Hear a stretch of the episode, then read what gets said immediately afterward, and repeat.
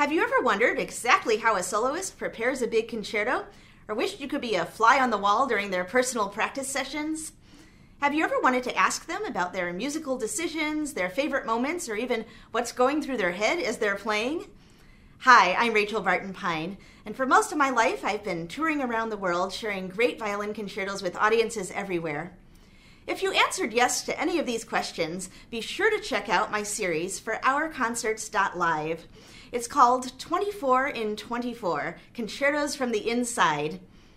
Each week for the next 24 weeks, you can join me live as I pull back the curtain on a different concerto, discussing its history, my personal connection to it, and the inside scoop on what I still find challenging about it, even answering some of your questions.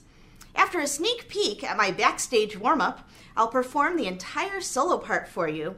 And then after the show, I'll host a video chat where we can hang out. I'll be available to answer questions and talk about the concerto some more.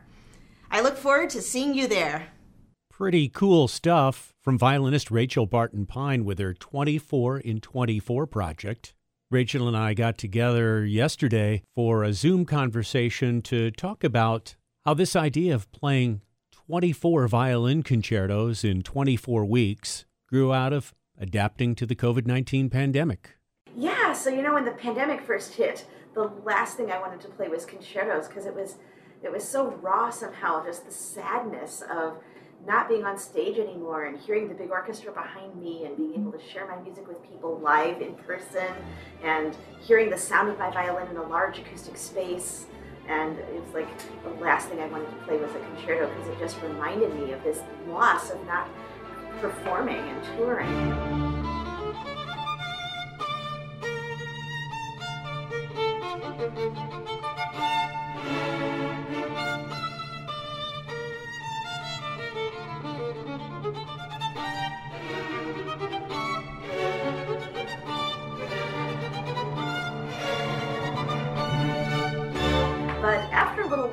Actually started to miss the concertos because they're my friends that I've spent my life with all these years. And so um, I thought, well, how can I share these? And um, so, really, performing them unaccompanied is not in any way a pale substitute for the real thing somehow. It's just a completely different animal. And what really struck me is that in my own life as a soloist, I actually hear these concertos a cappella far more hours per week than I ever hear them with an orchestra because of all of my personal practice and preparation. And in fact, I even like perform them unaccompanied every week because I play a kind of performance playthrough in my living room before I go to the airport and fly to that city. So I, I already do this, only nobody's ever seen it before. So I thought, well, this would be something really cool to kind of pull back the curtain and give people a sneak peek at what the soloist herself experiences. You're taking a, a, a new look at a, a familiar body of work, and you've called it at times an inside scoop on some of these pieces. How will you give us an, an inside scoop? Can you give me an example of one of the concertos, you know, Brahms, Mendelssohn, uh, Wieniawski, uh, Saint Georges? What's kind of an inside scoop on one of those? Yeah, so basically, I'm going to be doing a little bit of what I typically do publicly in, for example, pre concert talks, where I talk a little bit about the history of the piece, why I love the piece, my own personal history with the piece, like when did I first learn it, and what do I particularly love about it, and so on. Um, but then I'll also talk about things that I normally don't ever get into that I might have never spoken about publicly before, like what are the things that I still find challenging about it, or what are my personal goals for for what I envision with the piece. Um, what are some of my hard spots that I have to practice lots and lots and lots of times, and and even like what's my five minute warm up right before I go on stage? You know what what am I working on? So for the Mendelssohn, you might think that it's you know one or another of those notorious shifts on the last page of the third movement, which are definitely you know things that cause trepidation, and I definitely do drill those a lot. But actually, as I'm about to go and perform, the thing that matters so much to me is just the, the purity of line and seamless bow changes and string crosses at the opening of the second movement. If I can nail that, then I really feel like I've done a good job. So that's what I'm warming up at the very last minute, wanting to make sure that I have that control and that sound happening.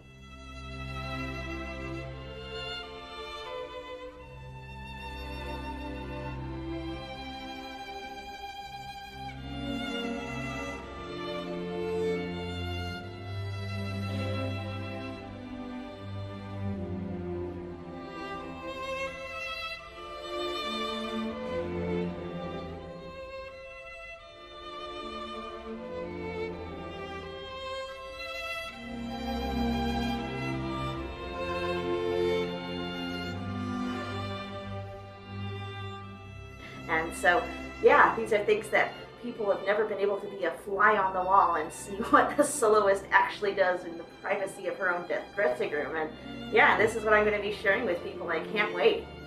That's really cool to know that some of those high wire acts aren't sort of you know the the obvious things where you're moving quickly and shifting up and down the fingerboard really fast but some other things that more involve kind of the singing sustained things are yeah, timing and the poetry and the character and all of the, what you hope to create atmospherically. You know, if you miss one shift, who cares? That's like, you know, but a blip in the piece. But whether you find the right sound for a section of the piece, like that's so much more important um, in the grand scheme of things, even though, you know, you hate to miss a shift.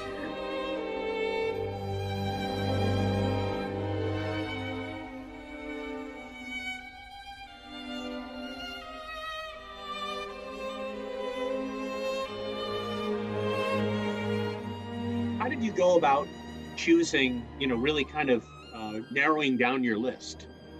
Well, that's a great question. So basically, I started with the master spreadsheet of all the concertos I've ever played, which is like, I don't know, more than 70 or 80 of them. And I decided to focus on two criteria, which were basically the concertos that I've had the longest, most meaningful journeys with, so the ones that I've played the most frequently over the most number of years. Uh, for example, I did the Benjamin Britten for the first time last summer, and I absolutely fell in love with it. I think it's one of the great masterpieces, but I just haven't spent as much of my life with it yet, so it did not make the cut, despite being a amazing work.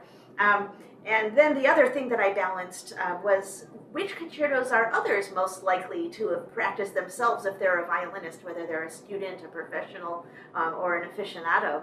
And so balancing those two criteria became pretty obvious which ones to pick. And you know, there are so many that got left out. A lot of the great 20th century concertos, like the Berg, or the the Bartok II, um, some of the romantic concertos that I've even recorded, like Elgar and Schumann, a lot of the other Baroque concertos that I frequently play, Bach and Locatelli and stuff, um, some of the 21st century modern concertos that have been written for me, or concert pieces that aren't concertos that I play all the time with orchestras like Carmen Fantasy, Rondo Capriccioso, Tzigane.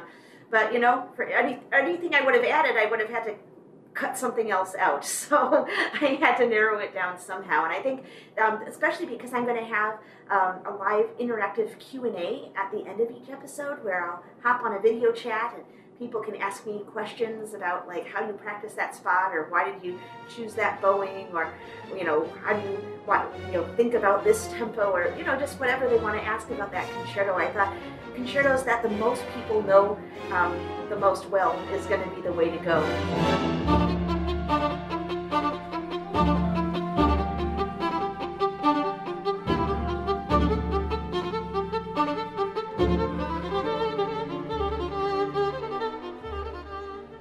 for WRCJ in Detroit. I'm speaking with Chicago based violinist Rachel Barton Pine and her newest digital project called 24 in 24. And that is 24 major violin concerto masterpieces within the space of just 24 weeks. What are some of the works, I, I gotta ask you, uh, that are maybe the closest to your heart? I know they all are. I'm asking you to right. pick your favorite children. I know. Exactly. Yeah.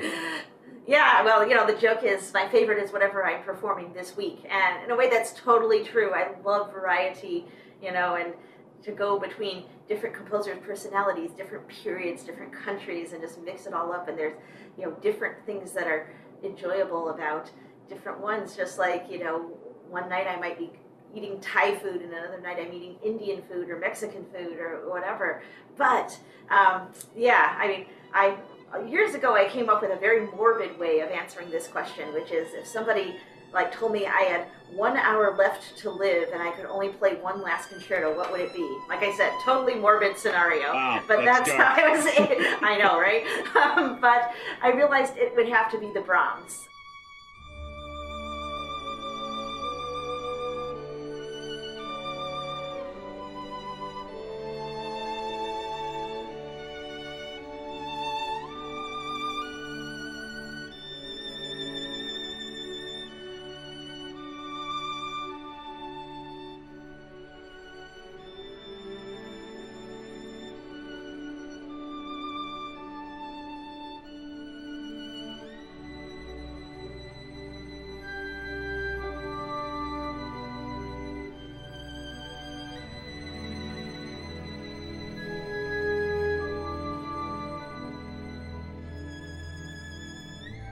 Of course, the violin that I spend my life with, um, my lifelong companion since 2001, is um, the uh, Ex Bazzini Ex Soldat 1742 Guarneri del Gesù, which was the concert instrument of one of Brahms's proteges and close chamber music companions, Marie Soldat. And this violin was personally chosen for her by Brahms himself. Um, but all of that aside, um, even before I met this violin and even before I had those lessons with Professor Schultz, um, the Brahms has always been very close to my heart. I just think it's just so majestic and it speaks about somehow the, um, you know, it's like about creation itself or something. And other concertos get into more of the human condition, but the Brahms is just, you know, glorifying, um, you know, something larger than ourselves somehow. Check it out. It's called 24 in 24 from Rachel Barton Pine, starting January the 10th. Thanks, Rachel. Thanks so much. It's great to see you, Peter. Great to see you for WRCJ. I'm Peter Ward.